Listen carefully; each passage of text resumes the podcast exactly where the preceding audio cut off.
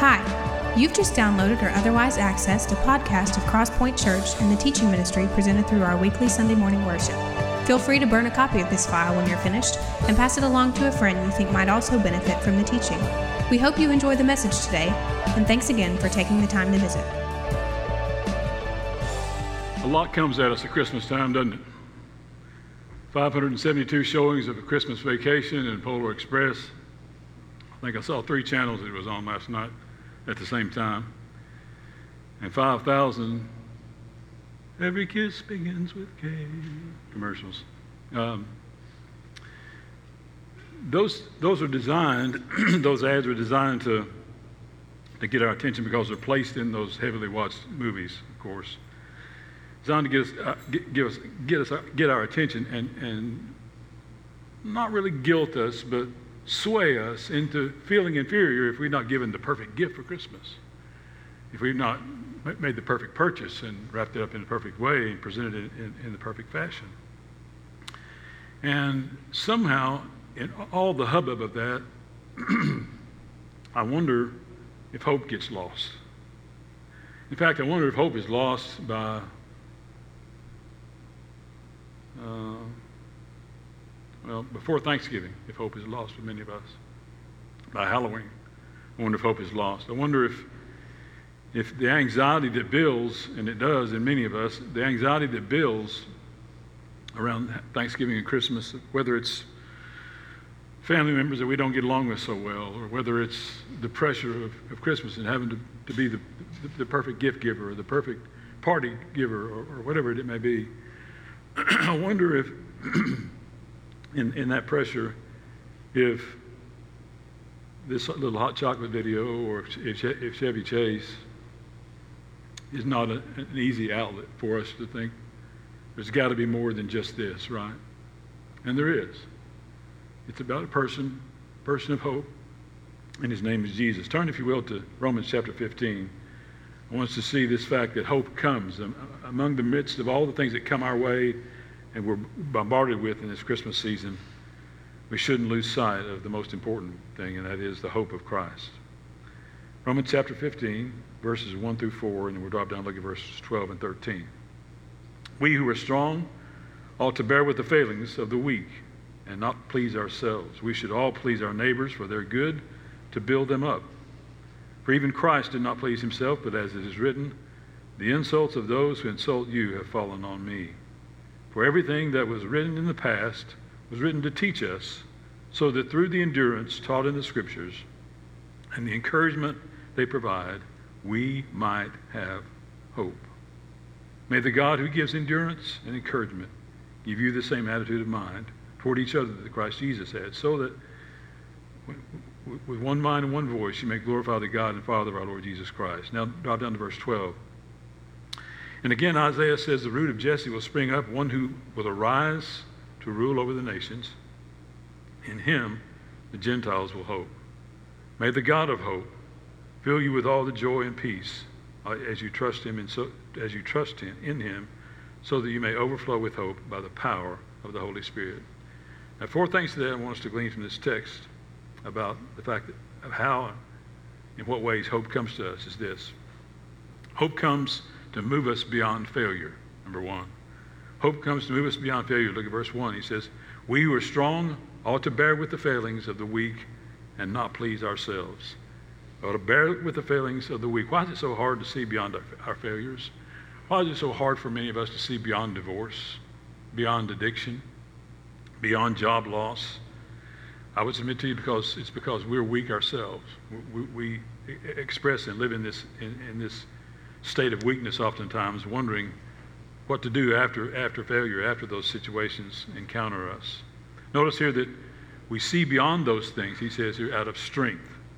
Uh, we who are strong ought to bear with the failings of the weak. So it, it is strength that allows us to, to see beyond those kinds of things, to see recovery in divorce, to look at addiction and see healing, to see victory in a place of loss.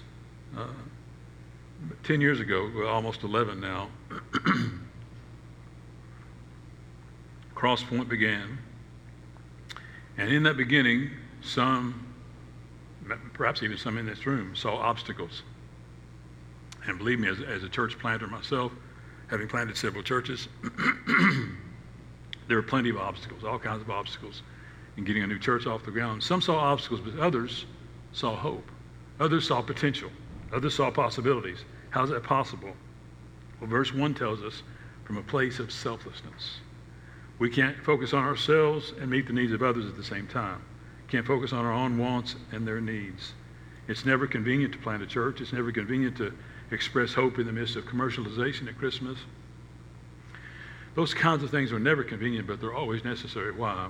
Because we're called to be people of hope.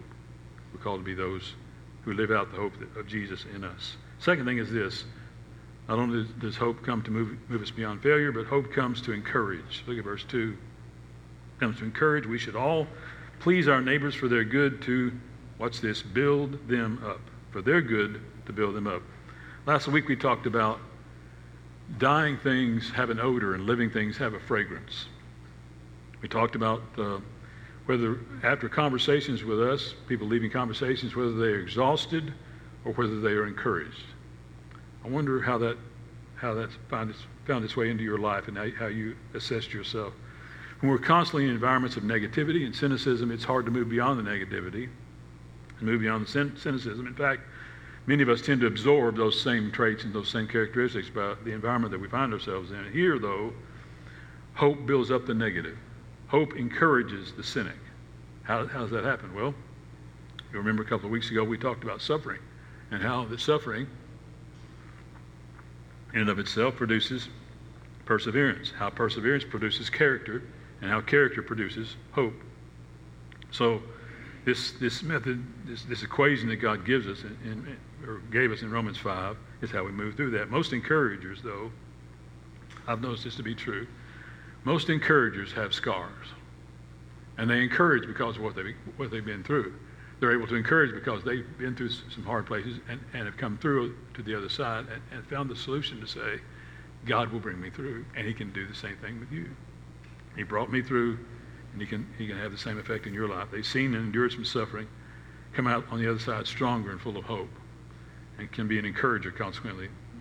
Uh, and they themselves and the encouragement they bring brings to others more fragrance than odor brings a, a, greater pleasure, more encouragement than exhaustion in conversations with Him. We're called to be encouragers.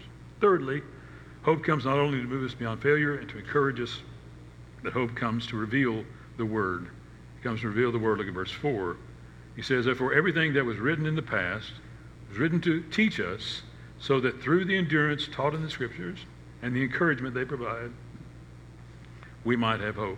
Through the endurance taught in the Scriptures, we might have hope. This book is the greatest source of hope that there is on planet Earth. The world is the greatest source the world has ever known as well. Why? Because it tells a story of redemption, a story of restoration, a story of destiny here, a story of destination there. It, it encourages, it builds up, it teaches us. It is, in, its, in essence, a book not only of God and of His Son, but a book of hope. Without the truth of the Scriptures, we're hopeless. Look at or uh, listen, to, if you will, to Psalm 119, verses 9 to 11. It says, How can a young man keep his way pure? By living according to your word. I seek you with all my heart. Do not let me stray from your commands. I have, watch this, I have hidden your word in my heart that I might not sin against you. The key is holding His Scripture true to, true to our hearts, in our hearts, and living, living actively out of the growth of it. As we hold high the scriptures, we're not only valuing truth over a lie, we're valuing hope over despair as we lift up this book and, and find ourselves in it and, and living it out. In despair, people do desperate things. Our enemy tells them that it's hopeless when this book says there is hope. Uh, not in something, but in someone, in this idea of Emmanuel in this idea of God coming to be not only with us, but in us. So hope comes to reveal the Word. Finally, Hope not only moves us beyond failure, comes to encourage, comes to, te- to reveal the word, but hope comes to each of us. It comes to each of us. Look at verse 12 and 13. Again, Isaiah says, The root of Jesse will spring up, one who will rise to rule over the nations. In him the Gentiles will hope. May the God of hope fill you with all the joy and peace as you trust in him, so that you may overflow with hope by the power of the Holy Spirit. May the God of hope fill you with all joy and peace, he says. He's saying here that hope doesn't come from what's under the tree. In fact, hope really doesn't even come from who's around the table. It comes from the person of Jesus. Because apart from him, who's around the table or who's around under the what's under, under the tree is meaningless. That hope comes in, in, in the person of Jesus himself. That peace doesn't come when all the bills are paid, when terrorism stops, when COVID is vanquished, when tornadoes are no longer threaten the lives of the innocent, when church shootings are, are no longer a thing. That's not when peace shows up. Peace shows up when Jesus shows up.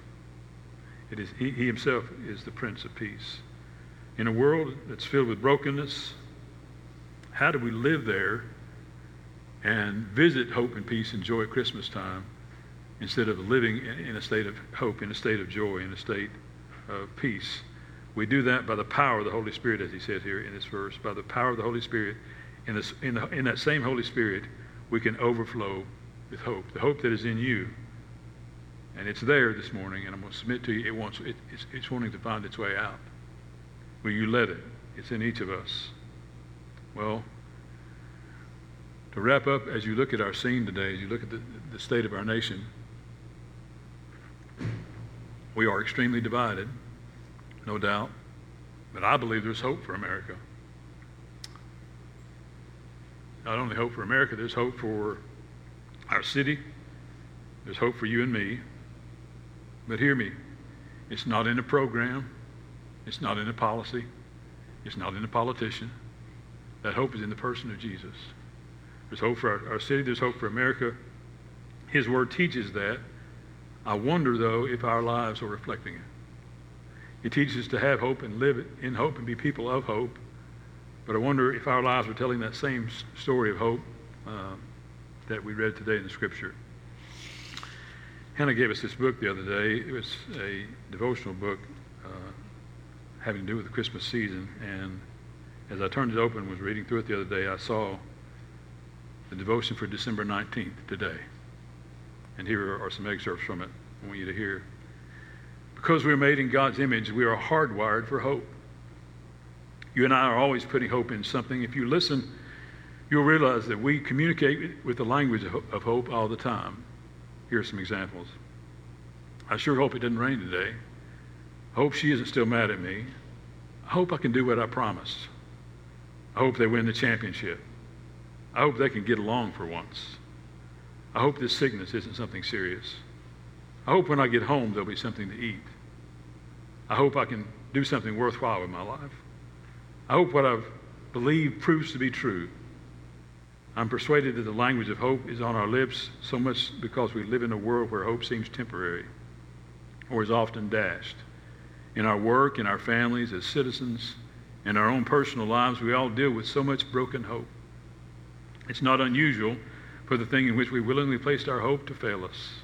In fact, we get to the place where we're afraid to hope anymore because we're sure we'll be disappointed once again. But we can't stop hoping because God created our lives to be propelled and directed by hope. And He meant for our capacity for hope to drive us to Him. Here's the best way to say it the Christmas story reminds us that hope will never be found if you look horizontally. True hope is only found when you look for it vertically. It's not enough to say that God gives us hope. What the Christmas story declares to us is that God is hope.